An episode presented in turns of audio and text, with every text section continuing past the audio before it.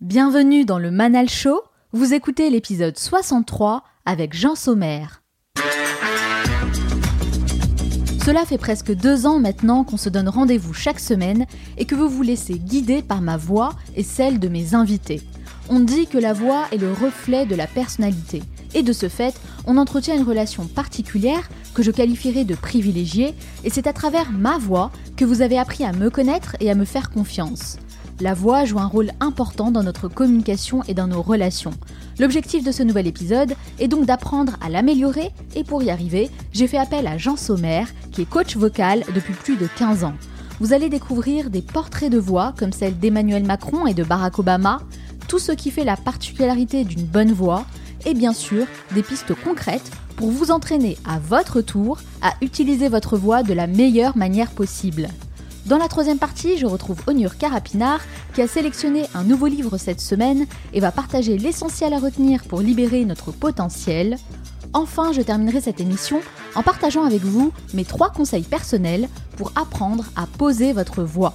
Et n'oubliez pas, certains veulent que ça arrive, d'autres aimeraient que ça arrive, et quelques-uns font que ça arrive. Cette émission dure 50 minutes et pas une de plus, alors soyez attentifs et faites partie de ceux qui font que ça arrive passer à l'action. Avant d'aller plus loin, passons à la revue de la semaine. J'ai sélectionné un message que vous m'avez laissé et que j'aimerais partager avec l'ensemble des auditeurs du Manal Show. Et cette fois, c'est Laetitia qui nous dit Vous améliorez le monde grâce à tous vos conseils, vos références et vos podcasts de qualité. Merci beaucoup. Il est toujours inspirant et motivant de vous écouter. Vous êtes un vrai moteur dans ma vie et mes projets. Bravo à toute l'équipe. Waouh Alors là, vraiment, ce message me laisse sans voix. C'est le genre de retour qui me motive à continuer ce podcast et surtout qui donne du sens à ce que je fais. Merci infiniment Laetitia, merci. Tes mots me vont droit au cœur, vous êtes nombreux à m'envoyer des messages comme celui-ci, et sachez que je prends le temps de les lire tous sans exception et avec beaucoup beaucoup d'attention. Alors si ce n'est pas encore fait, rendez-vous maintenant sur Apple Podcast ou votre application de podcast préférée, laissez-moi 5 étoiles avec un message, et je vous sélectionnerai pour la revue de la semaine prochaine, alors soyez créatifs il a d'abord commencé sa carrière en tant que chanteur, auteur et compositeur, un environnement artistique qui l'a poussé sur le devant de la scène, aux côtés de grands noms de la chanson française, comme Jean Ferrat et Georges Brassens. Et après avoir passé 25 années en représentation sur scène, il décide de changer de voix et s'est donné une mission, celle d'emmener chacun au plus haut de son potentiel. Il devient alors coach vocal et accompagne des profils très différents, en passant par des animateurs radio, des PDG de grandes entreprises ou encore des personnalités politiques. Selon lui, notre voix compte, notre parole compte, et donner de la voix à notre message est le moyen de porter nos valeurs le plus haut et le plus loin possible. Il faut parler pour être compris, et c'est avec grand plaisir que je lui donne la parole aujourd'hui. Jean Sommer, bonjour. Bonjour. Merci d'avoir accepté mon invitation. Ah, bah, c'est un plaisir. Alors Jean, pourquoi? Pourquoi vous faites ce que vous faites aujourd'hui? Qu'est-ce qui vous motive à vous lever chaque matin? Ça commence très très mal. Quoi. Ça commence très mal parce que si je savais le secret de la motivation, je pourrais le transmettre et je serais milliardaire. je plaisante. je plaisante parce que je dis souvent que le, au fond, j'ai plus que des talents musicaux ou artistiques, etc. J'ai reçu en cadeau de la vie la motivation, quoi.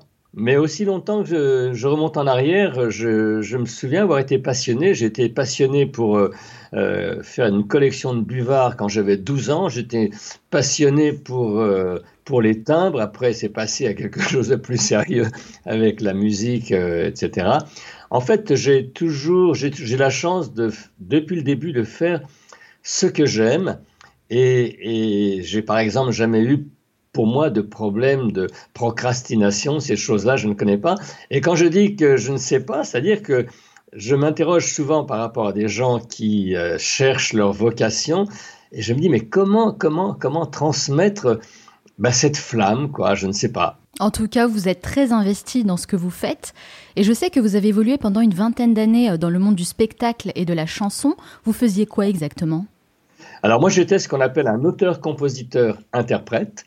Je dis souvent que mes camarades de bac à sable euh, s'appelaient, s'appellent toujours euh, le forestier, Souchon, Duteil, Higelin, Lavillier, toute cette famille d'artistes, enfin d'artistes auteurs. Et je suis issu d'un milieu où le fait de chanter n'était pas du tout, du tout comme aujourd'hui valorisant. C'était même un peu une manière de d'échapper au monde du travail. Donc j'étais un peu considéré bon, par, mon père en l'occurrence, comme un parasite, etc. Comme quelqu'un de marginal? Plus que, plus que marginal, c'est-à-dire parasitaire, quelqu'un qui, ne veut pas faire, euh, qui ne veut pas travailler en gros. Hmm. Et au fond, je faisais la chanson qui était ma passion, mais avec mauvaise conscience. Et quand on, est mauvais, quand on a mauvaise conscience, et aujourd'hui, aujourd'hui on dirait quand on n'est pas euh, euh, congruent, qu'on n'est pas légitime, il y a quelque chose qui, qui, freine à l'intérieur. Vous parlez de parasite, c'est un mot assez fort. Est-ce que vous étiez en rébellion? Est-ce que vos parents avaient imaginé autre chose pour vous à ce moment-là? Oui, c'était, c'était euh, encore une fois, moi je suis d'un milieu ouvrier, mais c'était quelque chose en rupture complète. Vous savez, quand vous êtes passionné et que vous avez et que vous n'avez même pas le choix, quoi, c'est, c'est, irrépressible, quoi. Vous n'êtes pas en rébellion, vous êtes simplement dans l'aspiration de quelque chose, mais si le monde autour de vous ne veut pas, vous apparaissez comme faisant de la rébellion, mais c'est surtout le monde autour qui résiste, quoi. Parce que vous ne vous positionnez pas, j'étais pas contre quelque chose, au contraire, j'étais pour quelque chose. Il faut une certaine forme de courage quand même. Le courage, ça aurait été de ne pas faire. Quand je dis le courage, le courage, ça aurait été de faire un métier que je n'aimais pas et de me, de me fatiguer et d'être triste et d'être malheureux. Et vous trouvez ça courageux De faire un métier qu'on n'aime pas et d'être triste et malheureux? Oui, honnêtement, je trouve, alors c'est paradoxal, hein, je trouve courageux des gens qui vont tous les jours à leur travail, qui n'aiment pas, qui n'ont pas le choix, pour beaucoup, qui souvent font des heures dans les, dans les embouteillages, etc., et qui prennent sur eux. Par contre, la détermination, oui, je l'avais, la, la, patience, l'envie, le, l'entêtement, oui, oui, absolument. Et donc vous êtes passé euh, du devant de la scène aux coulisses. Pourquoi avoir fait ce choix? Disons que je suis passé, effectivement, euh, dans, dans, mes années de chanteur, je n'imaginais pas la vie autrement que sur scène et en tant que chanteur, c'est clair. Et euh, c'était même toute ma vie. Et il est arrivé un moment où, euh, bah, avec la maturité, vers la quarantaine, on, commence à prendre du recul. Donc j'ai commencé à donner des conseils, des cours. En même temps que je continuais de chanter, bah, je, donnais ces, je, suis devenu directeur artistique. Et puis Radio France a entendu parler de mon travail et m'a proposé de coacher les animateurs et les journalistes à l'antenne. Et c'est là que, bon, euh, je, voilà, je, dis, je dis souvent dans les formations que je donne, c'est là que j'ai mal tourné. Euh, que petit à petit, entre l'artiste qui avait plus ou moins du mal et le, coach qui, euh, qui voyait les choses s'ouvrir, j'ai commencé à me tourner vers le coaching, avec l'idée d'ailleurs que mon coaching de la voix euh, servirait les enseignants. Mais justement, j'aimerais en parler de ça, Jean, parce que c'est vrai, vous êtes un professionnel de la voix, mais à l'école, euh, effectivement, on ne nous apprend pas en fait à parler, à s'exprimer. Alors que, bah, selon moi, ça devrait être évidemment enseigné dès le plus jeune âge. On parle tout le temps, hein, tout au long de notre vie, sans trop vraiment réfléchir à la manière dont on le fait. Et mis à part quelques exceptions, comme vous, comme les professionnels de la voix, bah, il est assez rare de voir des personnes euh, remettre en question leur manière de parler. Vous, vous dites que c'est une des premières choses qu'il faudrait apprendre à maîtriser, et vous parlez même d'un niveau de représentation vocale. Qu'est-ce que c'est exactement? Je dis souvent qu'au fond, on nous apprend à écrire à l'école. On nous apprend à écrire, à construire une présentation écrite avec un titre, sous-titre, etc. C'est-à-dire qu'on grandit avec une structure, mais euh, on ne le fait pas à l'oral parce que, euh, alors que l'oral, c'est également, je parle de la, de la parole en situation pour des gens qui ont à présenter quelque chose, c'est également une structure à faire valoir. Exactement. Ce que, font les Américains, ce que font, euh, ce que font les Anglo-Saxons, qui sont plus dans l'oral que nous.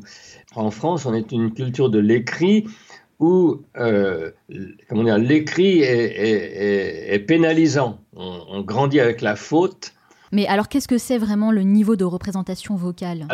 Je dirais que le, de la même manière, je donne cet exemple parce que ça n'est pas toujours sinon compris. Je donne cet exemple, par exemple, pour chacun. On comprend très bien que le week-end, on vit sa vie, euh, les gens se baladent en pyjama, en jogging, en vieux t-shirt trouvé et euh, ça va bien, on est dans sa famille, on est dans son contexte. Le lundi, quand les gens vont au travail, qu'est-ce qu'ils font? Bah, Ils vont se mettre euh, un costume, un chemisier, ou du moins ils vont se, ils vont se mettre propres pour donner une, image propre. Eh bien, avec la langue, avec la parole, il y a un petit peu de ça. C'est-à-dire qu'il y a une parole familière, il y a une parole qu'on a avec ses enfants, ses copains, son chien, son chat, les voisins, le bistrot, etc. Et puis, il y a une parole en situation. Où, on est censé effectivement bah, ou se présenter, ou rencontrer un client, ou expliquer quelque chose, ou euh, je pense à certains ingénieurs qui doivent expliquer à des, à des gens comment d'un seul coup, faire que la parole devient un outil. Et donc là, on passe à un autre niveau. Voilà, voilà. Même si moi, je pense que c'est pas une bonne chose hein, de se balader en t-shirt troué, euh, même le week-end. Hein. je pense qu'il faut être en représentation permanente, hein, que ce soit ah devant, euh, oui, oui, devant la famille, devant les amis et devant les collègues de travail. non, Ça, c'est euh, mon avis personnel. Même le dimanche. Même le dimanche, tout à fait. Même en dormant. Bah, écoutez, oui, parce que je pense qu'il faut être en représentation aussi pour soi-même. là, on va entamer un grand débat, là. Il faut de temps en temps lâcher prise pour pouvoir effectivement euh, retrouver, euh, retrouver la posture. Oui, j'ai peut-être d'autres façons en fait de lâcher prise. Mais en tout cas, c'est intéressant de voir euh, ces niveaux de représentation. Alors ça veut dire que en termes de représentation dans la vie de tous les jours physiquement, du coup, il y a plusieurs niveaux, on l'a compris. Hein. Le week-end, on se laisse aller. Le lundi, voilà, on se remet sur notre 31 pour, euh, pour aller euh, voir les collègues de travail et sur le milieu, dans le milieu professionnel. C'est la même chose pour la voix. En fait, ce qui, ce qui s'est passé aussi, c'est que pendant des, des siècles et des millénaires, ça ne se posait pas cette question. Aujourd'hui, dans une société de la communication, où le moindre manutentionnaire doit connaître deux langues et pouvoir accueillir le client euh, proprement, cette question se pose. Quand vous avez 25 personnes pour un entretien d'embauche, c'est clair qu'à égalité de valeur ou de compétences, le recruteur va plutôt prendre quelqu'un à l'aise, clair, affirmé, euh, que quelqu'un qui regarde ses godasses, qui bafouille, etc. Mmh, même, si ça même si ça n'est pas forcément juste, parce que parmi les gens qui bafouillent, il y a des gens exceptionnels. On valorise le bon communicant, le bon orateur. Le bon communicant, ou la personne qui sait de quoi elle parle, sans être forcément un orateur. Si euh, il y a beaucoup, par exemple, si je, moi j'ai, comment dire, j'ai des partenaires euh, qui sont techniciens du, du digital, etc. Si quelqu'un m'explique quelque chose et, je ne et que je ne comprends pas, ça m'énerve, quoi. Oui. Et d'ailleurs, vous faites bien la différence entre la voix et la prise de parole. Quelles sont les particularités de chacune? Alors, je dirais que la voix, la voix euh, est notre bruit animal. La voix touche à l'intime, la voix touche à l'émotionnel. Au fond, quand on est au téléphone, ou pour vous qui faites des podcasts, la voix est comme un corps. Quand on rencontre les gens visuellement, on a une impression, on a une première impression euh, physiquement. Quand on ne fait que écouter, comme à la radio, comme les podcasts, eh bien c'est la voix qui fait corps hmm. et qui fait que même sans s'en rendre compte, bien sûr, on est plus ou moins attiré, on a plus ou moins envie. Euh, les, comment dire, les mêmes, je dirais les mêmes phrases que vous allez dire vous, dites par dix personnes différentes, ne vont pas avoir le même impact hmm. selon telle ou telle personne. Il n'y a pas le même écho même écho, même d'ailleurs selon que c'est un homme, selon que c'est une femme, selon que... Euh, bref, donc notre voix est, est, déjà un vecteur émotionnel, indépendamment, à part ça, des mots, de l'utilisation des mots. Et pour vous, quelle est la définition d'une bonne voix? Bah, C'est une voix en cohérence avec la personne. C'est une voix qui euh, fait euh, dans, comment dire, dans, le, dans les trois secondes où on l'entend, qui donne la, la température, la vibration de la personne. Et il y a un mot qui d'ailleurs résume tout ça et qui doit vous interpeller, c'est le mot expression. Expression. Gérer la pression, sortir la pression. Et la voix, c'est ça. Ouais. ce n'est qu'une affaire de pression. Pourtant, vous accompagnez euh, des chefs d'entreprise, des conférenciers euh, TEDx et des hommes politiques. Euh, Qu'est-ce que qu'est-ce qu'ils viennent chercher chez vous? Quelle est la problématique commune qui revient le plus souvent? Alors, je dirais qu'il y a deux types de problématiques. Il y a des gens qui veulent régler un problème parce que justement, ils parlent trop vite ou on ne les entend pas. Il y a des femmes qui me disent, mais moi, dans, dans un contexte masculin, je suis obligé de pousser la voix et je la vois qui parle. Et ça m'énerve, donc je me tais. Euh, il y a des gens qu'on n'entend pas. Bon, ça, c'est une chose. Et à l'autre bout, il y a des gens qui sont déjà, entre guillemets, performeurs ou qui sont déjà dans l'action et qui en veulent toujours plus. On veut se perfectionner, en fait se perfectionner, s'améliorer. Je dis souvent, c'est un peu comme euh, euh, les gens me disent, mais moi j'ai pas de problème. Je leur dis, mais vous savez, euh, euh Federer non plus, il n'a pas de problème. Pourtant, il a trois coachs, trois entraîneurs, etc. C'est-à-dire que meilleur on est et meilleur on veut devenir. Et pour vous, quelles sont les différentes caractéristiques de la voix qui sont importantes à maîtriser? Alors, la, la voix elle-même, encore une fois, c'est déjà la respiration, donner le sentiment euh, de, comment dire d'une voix en cohérence avec le rythme de la parole, sans sans trop vite ni, pas trop vite, euh, sans euh, sans pression. Ça, c'est un vrai problème. Beaucoup de personnes, en tout cas en ce qui me concerne, la majorité des personnes que moi j'ai accompagnées ont du mal à réguler la cadence en fait. Ils parlent beaucoup trop vite, comme pour cacher quelque chose, un stress, une anxiété. Alors c'est pour ça, on revient à ce mot-là, qui est un mot clé, le mot pression. La pression, tout à fait. En tout cas, première caractéristique à maîtriser, c'est vraiment la respiration. La respiration. Est-ce qu'il y en a d'autres? D'autres, il y a, euh, il y a le, le timbre de la voix. Le timbre de la voix, le timbre, c'est un peu comme le visage quoi, de la voix. C'est-à-dire que le timbre, il est donné. Hein. On ne va pas en fabriquer un autre c'est comme notre physionomie, mais selon, je parle du visage, selon que pour un homme vous vous, rasez le crâne ou que vous portez des lunettes ou pas, pour une femme, selon que vous avez les cheveux longs, cheveux courts, vous maquillez ou pas, le même visage peut bouger. Quoi. Hmm. On peut donner différentes nuances, différentes couleurs dans le timbre de voix. Voilà. Pour la voix, c'est un petit peu pareil. Moi, j'ai mon timbre de voix. Si maintenant je vous parle avec une voix comme ça, c'est le même timbre, mais il est complètement amorphe. Si je vous parle avec une voix comme un petit peu dans le nez, c'est le même timbre, mais si je ne l'ai pas équilibré, bah, il peut se déformer.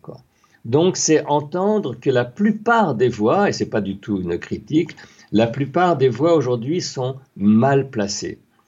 Pourquoi? Parce qu'on vit dans un monde de plus en plus sédentaire, où le corps est de moins en moins euh, activé, la respiration de moins en moins activée, au contraire de nos ancêtres qui vivait au grand air, sans arrêt devait s'appeler d'un bateau à un autre, d'un champ à un autre, qui activait la, la, la, la, voix en tant qu'outil, parce que c'était l'outil pour se faire entendre. Oui, tout à fait. Aujourd'hui, beaucoup de gens, et nous tous, la majoritairement, grandissent dans un milieu un peu confiné, en petit, etc. Donc la voix avec le système se rétrécit. Et parce que le système entier s'est rétréci. Les gens me disent, j'ai pas de voix, mais je leur dis, non, il y a une voix. Vous l'avez eue à la naissance, vous avez braillé comme tous les bébés du monde. D'accord? Où, est-elle, est-elle? Bon, elle s'est renfermée, l'adulte, les, interdictions, etc. Donc il y a plein de paramètres qui font que ce timbre ne prend pas toute sa richesse. Donc en fait, ce qu'il faut apprendre à faire, c'est vraiment euh, bouger, respirer pour euh, arriver à mieux gérer le timbre de voix, la manière dont on va poser sa voix. Et euh, ce que je comprends finalement, c'est que plus on est sédentaire, plus on a du mal justement à faire ce travail sur sa voix. Alors bouger, etc. et placer sa voix. Beaucoup de gens, si vous voulez, beaucoup, enfin souvent par exemple chez les, les, les jeunes, d'ailleurs journalistes ou autres, on me donne en exemple, ah ouais, j'aimerais bien parler comme, euh, comme Obama, j'aimerais bien parler comme Oprah Winfrey, etc. Eh bien écoutez, Jean, vous savez quoi? Vous me tendez la perche, parce que c'est vrai, les hommes politiques maîtrisent bien ces caractéristiques et on est tous d'accord hein, pour dire que Barack Obama est un excellent orateur. Selon vous, que révèle la voix de Barack Obama? La voix de Barack Obama révèle quelqu'un de très posé, qui accorde son souffle et son débit, d'une part. Mhm quelqu'un de très ancré et en même temps souple. Il me fait penser parfois à un côté félin, quoi. Il est justement pas euh, rigide comme peuvent l'être certains orateurs qui parlent d'un bloc. Bon, oui, c'est vrai qu'il est très souple ouais, dans sa façon de parler. Eh oui, mais c'est c'est pas que la façon de parler, c'est le corps tout entier. Hein. Mm. C'est-à-dire que notre parole commence au niveau du sol, quoi. Hein. Disons qu'il joue beaucoup plus sur la voix de poitrine. Il joue aussi beaucoup sur les pauses. Hein. Quand on écoute ses discours, il fait beaucoup de pauses pour appuyer certaines idées, certains messages. Alors là, on est exactement dans la, dans la relation au souffle. C'est parce que votre euh, émission sonore est en lien avec le souffle, il y a un silence, que vous reprenez de l'air et qu'à nouveau vous avez de l'énergie pour donner du souffle, pour donner de la parole. C'est le contraire de beaucoup de personnes qui parlent avec une voix comme ça. Alors je vais vous expliquer quelque chose d'ailleurs. Euh, aujourd'hui j'ai fait ceci, cela et je ne, je ne, respire pas en parlant parce que je suis un petit peu enchaîné. Je il n'y a plus de construction. Et moi je dis souvent aux gens avec lesquels je travaille, c'est comme à l'écrit. À l'écrit on a une majuscule, il y a un point, il y a une majuscule. Disons que on le voit à l'écrit, mais comme vous le disiez tout à fait au, début, on ne nous l'a pas appris à l'oral à l'école. Oui, c'est ça. Il faut vraiment imaginer quand on parle justement euh, les points euh, finaux, le point final de la phrase, le point d'exclamation, le point d'interrogation, et essayer de retranscrire ça avec sa voix. Il y a autre chose aussi, moi, qui me frappe euh, chez Barack, Obama, c'est c'est le fait qu'il parle pas fort il a une certaine régularité en fait dans la sonorité de sa voix. Il n'a pas besoin de hausser le ton, de parler fort pour se faire entendre.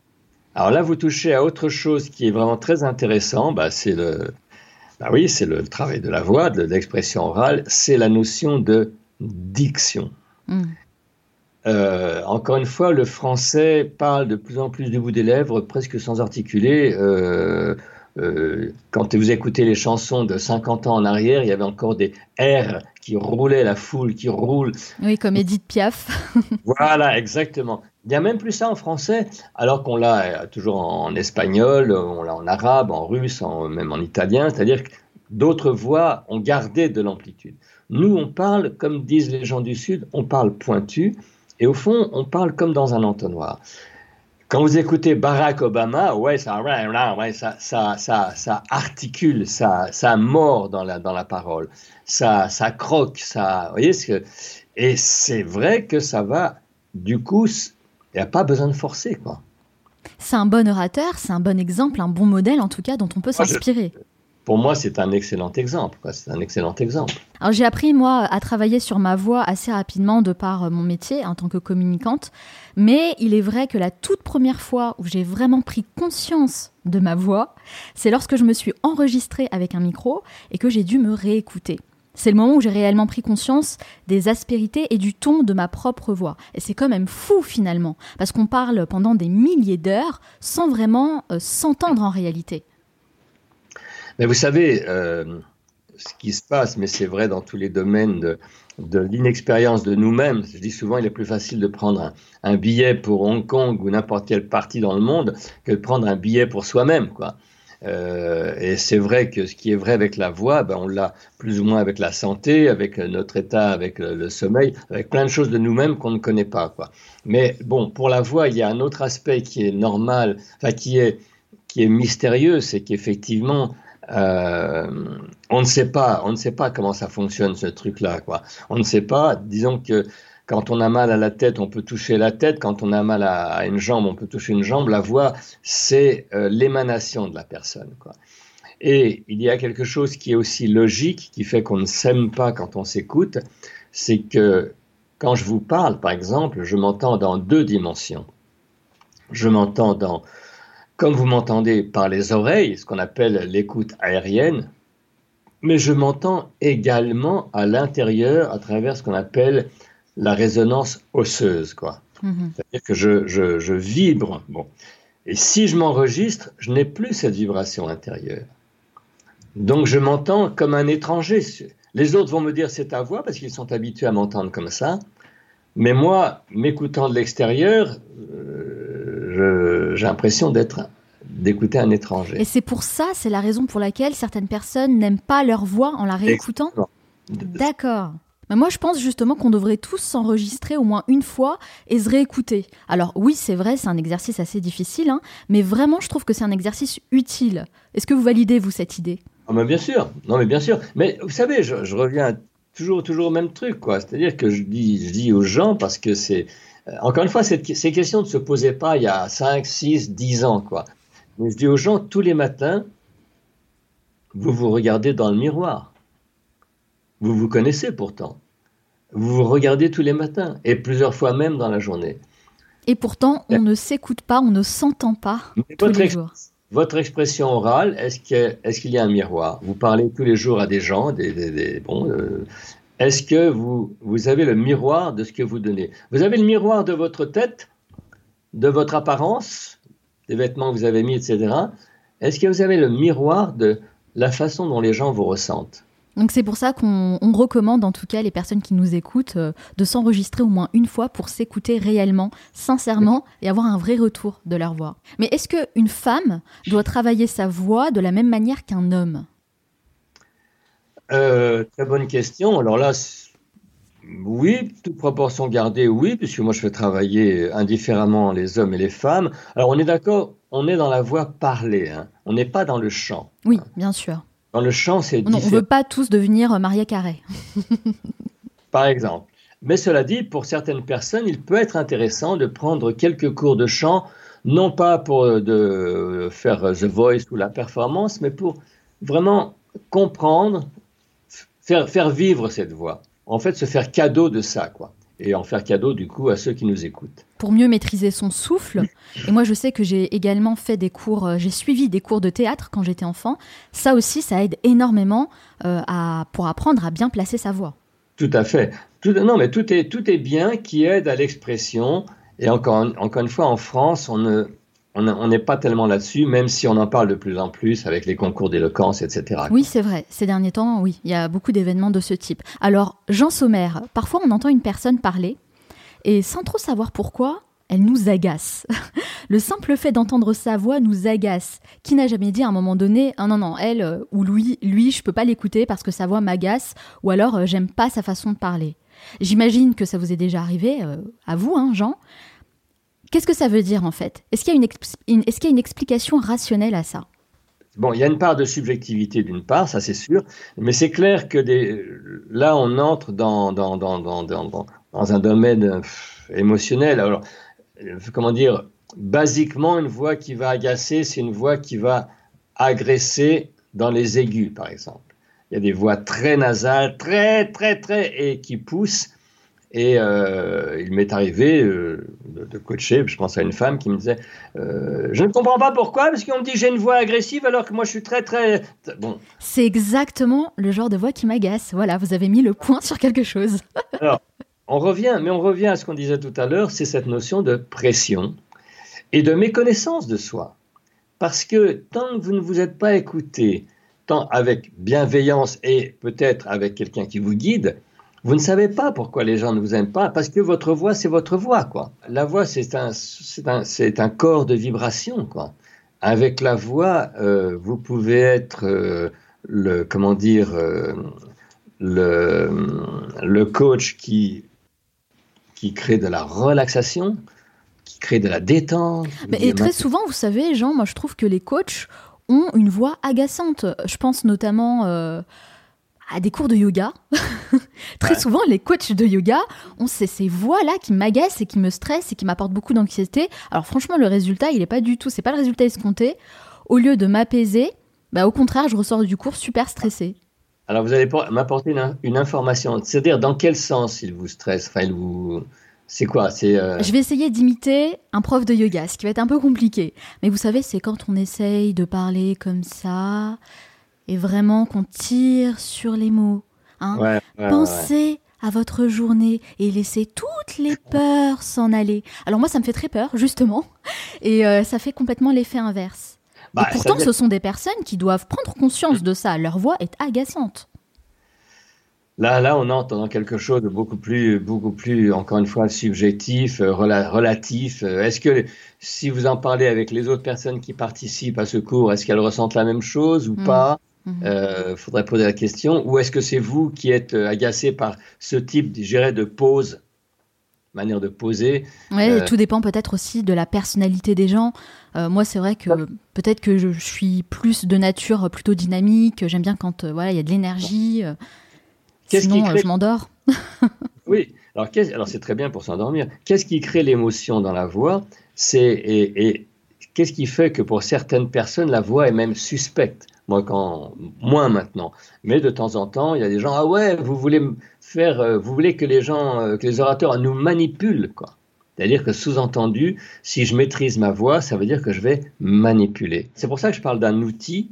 C'est un outil qui peut être très très très très doux et apaisant. Ça peut être un outil de mort quand on, écoute des, discours comme ceux de Hitler ou des gens comme ça, qui sont au contraire des discours euh, d'excitation. De, c'est clair qu'avec des voix, il y a des gens qui ont emmené des gens à l'abattoir d'autres au contraire qui apaisent. Bon. Donc en fait, il faut définir d'abord l'objectif. Qu'est-ce qu'on veut euh, faire à la base? Quel résultat on souhaite obtenir? Je dirais, que c'est connaître son outil. Et effectivement, bah, qu'est-ce que je vais en faire? Exactement. C'est un outil, quoi. Est-ce qu'il y a une voix comme ça, justement, qui vous marque, vous? Une voix que vous entendez, que vous écoutez régulièrement? Et que vous aimez? Bon, c'est clair que moi j'aime bien effectivement Barack Obama, mais euh, bon, Disons que je serais, je serais plus gêné, je, ne me dis jamais, ah c'est une belle voix, je serais plutôt gêné par quelqu'un qui d'un seul coup est décalé ou à côté, euh, et vous, comme vous disiez tout à l'heure, ça va me perturber. C'est vrai que ça m'est arrivé avec quelqu'un qui faisait de la relaxation. Ah, euh, vous voyez? Sur un CD. Maintenant, vous allez vous détendre. Vous allez... Alors voilà, aujourd'hui maintenant, nous allons aborder une, un aspect très important de la voix. Hein. Exactement ça. ça, me, ça, me, hérisse, quoi. Oui, c'est clair. Euh, vous parlez aussi de voix qui part un peu en vrille et qui est un peu gênante. Euh, moi, là, comme ça, je pense à Emmanuel Macron. Quand euh, il a crié, hurlé, c'est notre projet. Enfin, c'était super gênant ce moment-là, quand même. Je dirais que, bah, il y a, y, a, y a, comment dire, la théorie et les débordements. Là, c'est un débordement, clairement. C'est un débordement. On est d'accord.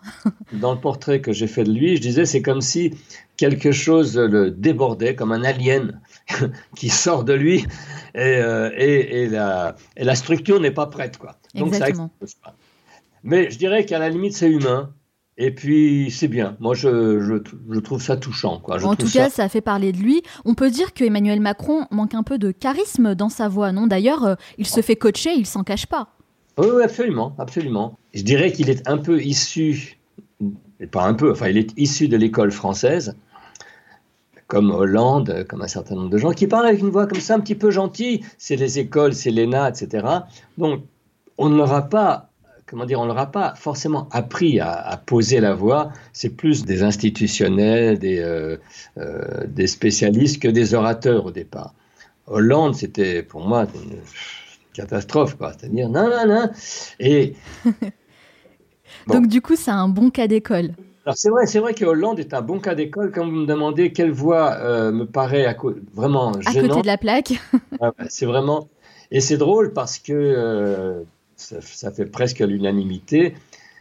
Et je pense que ça a participé aussi au désamour qu'il y a eu envers lui. C'est-à-dire que bon, il y a pas mal de choses qui... Vous parlez du désamour qu'a subi euh, François Hollande et euh, à quel point la voix peut jouer justement un rôle là-dedans. Donc finalement, en travaillant sur sa voix, on peut changer le regard des autres sur soi-même. Bah, ça fait partie de ça fait partie de la communication. Hein.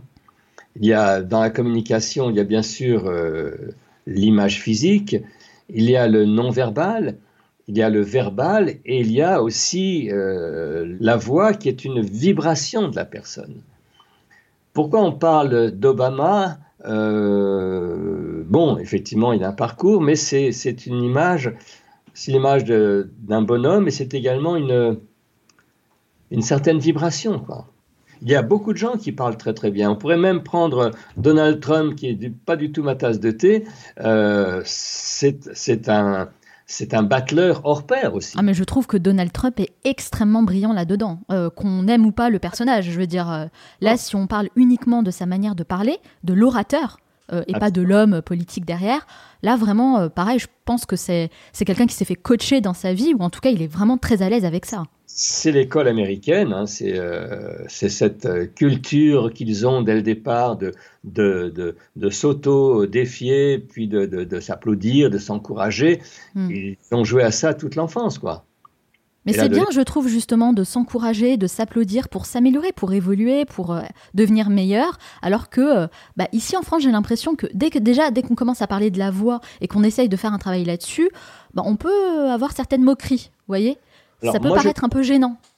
Moi, je parle de la voix toujours associée à l'expression de la personne et à la personne. La voix en tant que telle, euh, bon, bien sûr, c'est l'outil de la communication, mais je le relie toujours, toujours, toujours à la personne tout entière, à sa cohérence. Euh, c'est pas la voix toute seule. Encore une fois, la voix, c'est un système respiratoire, c'est une culture. J'ai des gens, par exemple, euh, je pense à une jeune femme que là, j'ai donné un, séminaire ce week-end, à une jeune femme qui venait de banlieue, qui avait un superbe visage, une superbe voix potentiellement, mais qu'on n'entendait presque pas parce que elle était entre guillemets comme complexée par le fait de mal dire. Elle avait peur de justement d'avoir le, le, le, le, parler 9-3 quoi. Donc au fond, inconsciemment, à chaque fois qu'elle allait ouvrir la bouche, c'était comme se trahir, dire je viens du 9-3. Mhm. Oui, je comprends totalement. il, y a, des parasitages qui ne sont pas que physiques. Oui, il y a l'histoire euh, qu'on a, euh, le passé, le background en fait que chaque personne porte avec soi. Alors pour finir, est-ce que vous avez trois conseils à nous donner que l'on peut tous appliquer chacun à notre niveau pour améliorer sa voix et devenir plus charismatique? Déjà, pour certaines personnes, mais ça ne peut pas faire de mal, faire des respirations profonde. Moins une fois par jour, faire une respiration qui qu'on suit et qui descend comme jusque dans le ventre, au fond. D'accord. C'est quelque chose qu'on peut faire en étant allongé au sol, d'ailleurs. Prendre conscience de sa respiration basse. D'accord? Deuxièmement, euh, soigner ses bâillements, c'est-à-dire bailler, mais bailler grand, bailler large et euh, accompagner son bâillement. Intéressant. ouais, parce que justement, en baillant, vous ouvrez largement. Alors, il y a des exercices par rapport à ça, mais en ouvrant, en baillant, vous ouvrez et vous ouvrez l'arrière-gorge et vous ouvrez ce qu'on appelle le bol vocal, c'est-à-dire la place des sons, ce que font justement très bien les Américains qui sont ah ouais, ça, d'accord. Et troisièmement, pour beaucoup de personnes, faire un petit travail avec un crayon, peut-être pour des gens qui ont besoin, pour vous euh, en radio, c'est quelque chose de connu faire un travail avec un crayon entre les dents. Et comme vous voyez ou entendez, ça m'oblige à articuler, à ouvrir la bouche. En fait, faire un petit exercice qui fait travailler le visage. La voix, la parole va avec le visage. Beaucoup de gens sont monocordes parce que le visage est fermé et ils parlent du bout des doigts, du bout des lèvres, les dents serrées. Quoi. Donc, associer la voix et le message, la communication à l'ouverture expressive. Très bien, mais écoutez, merci beaucoup Jean, ce sont d'excellents conseils et j'ai envie d'en rajouter un quatrième, hein, si vous me le permettez. N'oublions pas que le dernier film français à avoir obtenu un Oscar, c'est The Artist, un film muet. Donc finalement, le silence, par moment, bah, ça paye aussi. Hein yes, absolument. Merci Jean d'avoir répondu à toutes mes questions, mais ce n'est pas totalement fini. À la fin de chaque interview, je pose une série de questions rafales. Il faut répondre le plus spontanément possible, hein, sans trop réfléchir. Le but, c'est de mieux vous connaître. Ça dure 1 minute 30. Est-ce que vous êtes prêt Je crains le pire, ouais. C'est parti. Quelle est la première chose que vous faites en vous levant le matin? Euh, Je prends un verre d'eau. Quel est le dernier livre que vous avez lu? Le, livre de Obama, justement, Le rêve de mon père, parce que je suis en train de faire son portrait et je, voilà. Quelle est votre plus grande peur? Ah, bonne question. De ne pas réussir tout ce que je veux faire. Quelle est la chose dont vous êtes le plus fier? Mes coachings avec euh, les gens, avec les personnes. Quel animal vous représente le mieux? Le chien, peut-être. Quelle application utilisez-vous le plus? C'est WordPress, quoi. Quel livre offririez-vous en premier Les méditations de Osho Rajneesh. Quel est l'endroit où vous aimez aller pour vous ressourcer euh, Sur l'Atlantique, à Osgore. Quel est votre film ou documentaire préféré Mais je dirais The Artist. Vous m'avez soufflé là, c'est bien. Qu'est-ce qui vous agace le plus chez les autres Peut-être le non-respect de la parole donnée.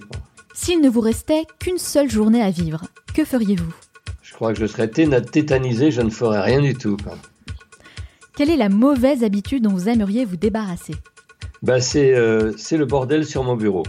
Quelle est la chose à laquelle vous croyez et que les autres considèrent comme une folie Faire euh, un atelier collectif avec 1000 personnes. Pour vous, quelle personne incarne le mieux le mot réussite Actuellement, Martin Latulipe. Quel est le meilleur conseil qu'on vous ait donné Toi, c'est toi et ton père, c'est ton père. Quel est votre plus grand regret De ne pas avoir été à l'école de la musique. Si vous pouviez inviter la personne que vous voulez à votre table pour un déjeuner, n'importe qui, hein, sans limite, qui choisiriez-vous? Pour les Barack. Barack Obama, allez. Pourquoi pas? Selon vos proches, quelle est votre plus grande qualité? La bienveillance et euh, l'implication. La bienveillance, je pense. Et selon vous, quel est votre plus grand défaut? Un peu de lenteur, quoi. Quelle est la dernière chose que vous faites avant de dormir? Souvent, c'est pas bien, je regarde mes mails. En tout cas, merci beaucoup Jean pour cet entretien, c'était vraiment très intéressant, passionnant. Et pour les personnes qui souhaitent rester en contact avec vous, où peut-on vous retrouver? Alors on peut me retrouver sur mon site jean-sommaire.fr. Très bien. Où on peut entrer en contact avec moi. Euh, et où je donne également des où je donne indication de formation en live que je donne également une fois par mois sur Paris. Et on peut évidemment aussi s'abonner à votre newsletter. Moi, c'est quelque chose que j'ai fait et je reçois très régulièrement des conseils dans ma boîte mail. Et bien sûr, allez checker les vidéos de Jean Sommer sur la chaîne YouTube. Moi, je partage toutes les références hein, sur notre site, lemanalshow.com. Merci encore, Jean Sommer. Je vous souhaite beaucoup de succès dans tous vos futurs projets. Eh bien, longue vie au Manal Show. Salut Onur. Salut Manal. Comment ça va aujourd'hui? Bah écoute très bien et toi? Bah écoute très bien, ravi de te retrouver pour un nouveau résumé. De quel livre vas-tu nous parler? Alors pour cette semaine, Manal, je vais parler euh, du livre La magie du rangement de Marie Kondo. Donc je vais présenter trois leçons du, que j'ai retenues du livre. Et Marie Kondo, en fait, est une essayiste japonaise très très très connue qui est consultante, est une véritable personnalité médiatique qui est surtout spécialisée dans le rangement et le développement personnel. Et l'intention de son livre est de nous guider tout au long du processus dit de désencombrement, d'organisation et de stockage de vos biens afin de faire de votre maison un havre de paix et de clarté. Oui, avec la fameuse méthode Con-Marie. Et pour info, hein, Marie Kondo a sa propre série documentaire sur Netflix. Je ne sais pas si tu l'as regardé. Non. Mais en tout cas, j'ai entendu. C'est vrai, tu n'as pas Netflix. Alors moi, j'ai quand même, euh, par curiosité, regardé euh, un ou deux épisodes. Mais euh, il semblerait que la majorité des gens sont d'accord pour dire que le livre est bien meilleur que la série elle-même. Donc, j'ai hâte de découvrir ce que tu as à nous dire et on commence par la première leçon. Et la première leçon est de faire le tri par catégorie d'articles et non par emplacement. On a tous fait l'erreur de chercher à ranger par emplacement parce que ça semble pratique au premier abord. Mais cela se révèle sans fin à la longue et la meilleure manière est de trier vos affaires par catégorie. Kundo nous recommande de commencer d'abord par les vêtements, les livres, les documents et autres articles divers. Et la plupart d'entre nous ont un objectif utilitaire et ne contiennent pas autant de souvenirs complexes que vos articles qui détiennent, eux, une valeur sentimentale. Réservez ainsi le tri de vos objets à valeur sentimentale pour la fin, c'est-à-dire tout article qui peut se rapporter à des souvenirs comme des photos ou un cadeau. L'idée ici est de conserver uniquement les articles qui apportent de la joie, des souvenirs durables que vous pourrez revivre encore et encore. Et tout ce, que tout ce qui ne vous évoque pas ou plus grand chose est à jeter pour désencombrer votre esprit. Ah, c'est clair. J'en ai moi-même fait l'expérience. Hein.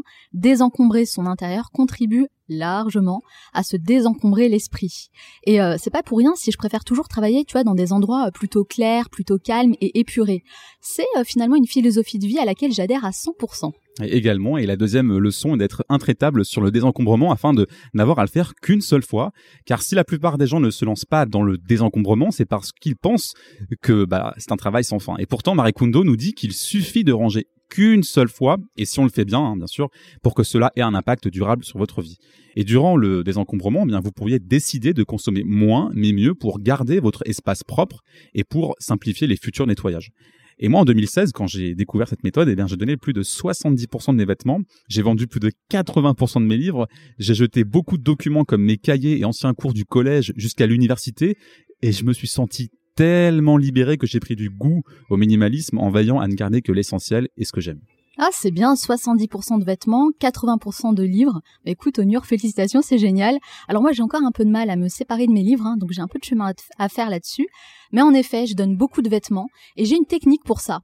Je pars du principe que si je n'ai pas porté un article durant 6 mois d'affilée, alors il est temps de s'en débarrasser. T'en penses quoi? Bah, C'est une bonne technique. c'est la suite. ouais. Mais t'es d'accord avec moi pour dire qu'il y a certains objets qu'on a du mal en fait à donner ou à vendre.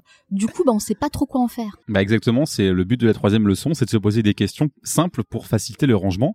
Et donc pendant votre tri, bah, il se peut que vous tombiez, comme tu l'as dit tout à l'heure, sur des objets inclassables, ceux que vous ne voulez pas jeter, même s'ils ne sont associés à aucune joie. Et bien à ce moment-là, Kundo nous invite à nous poser des questions simples pour évaluer l'article en fonction de son utilité et de la relation que vous entretenez avec. Et cela commence par des questions comme quel est le but de cet objet? A-t-il déjà rempli sa mission? Pourquoi ai-je eu cette chose? Depuis quand?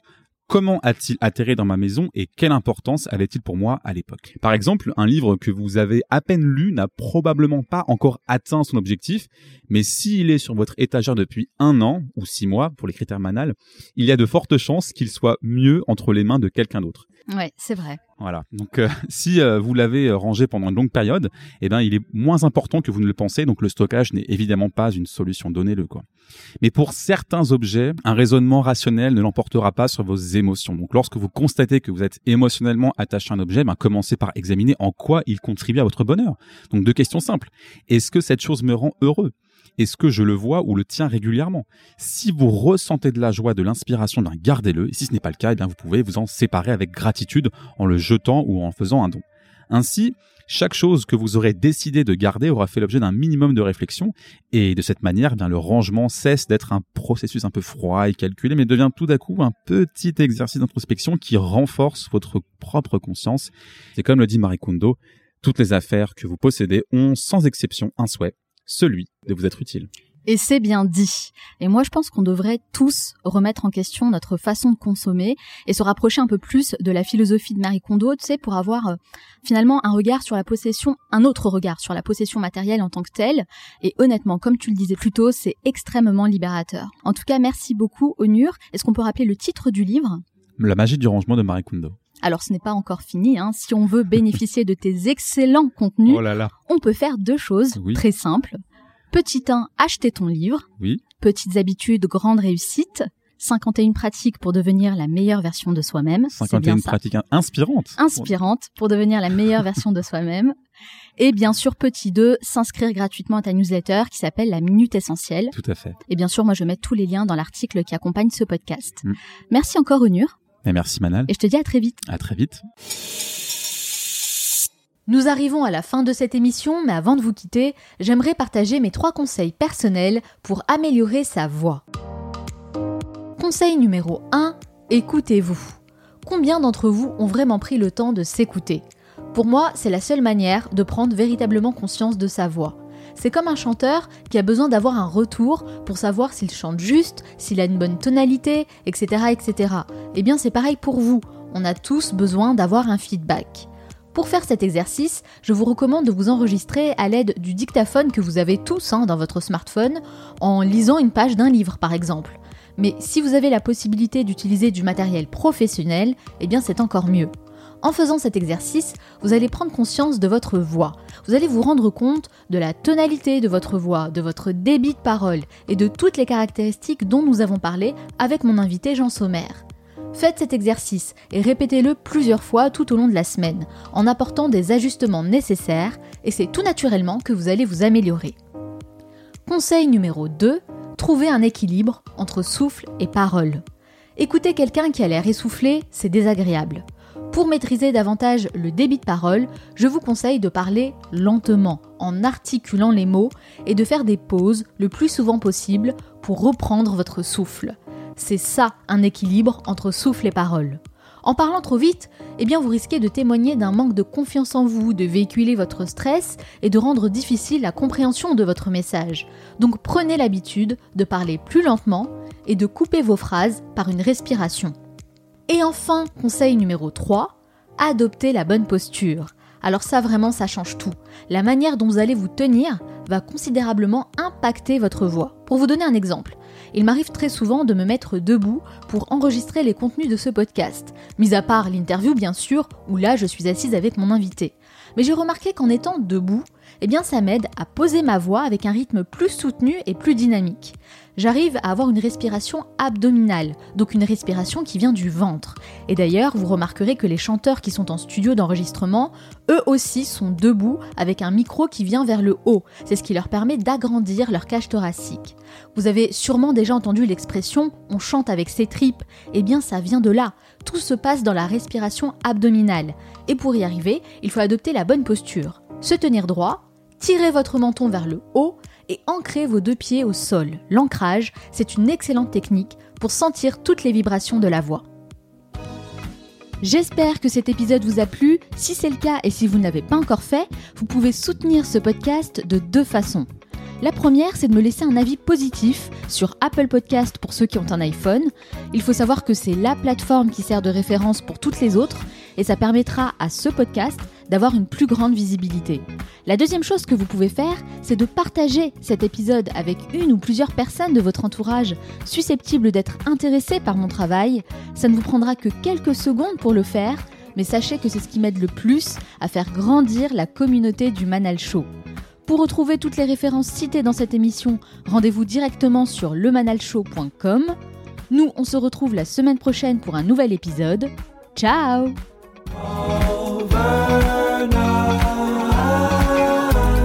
The minute I was thinking.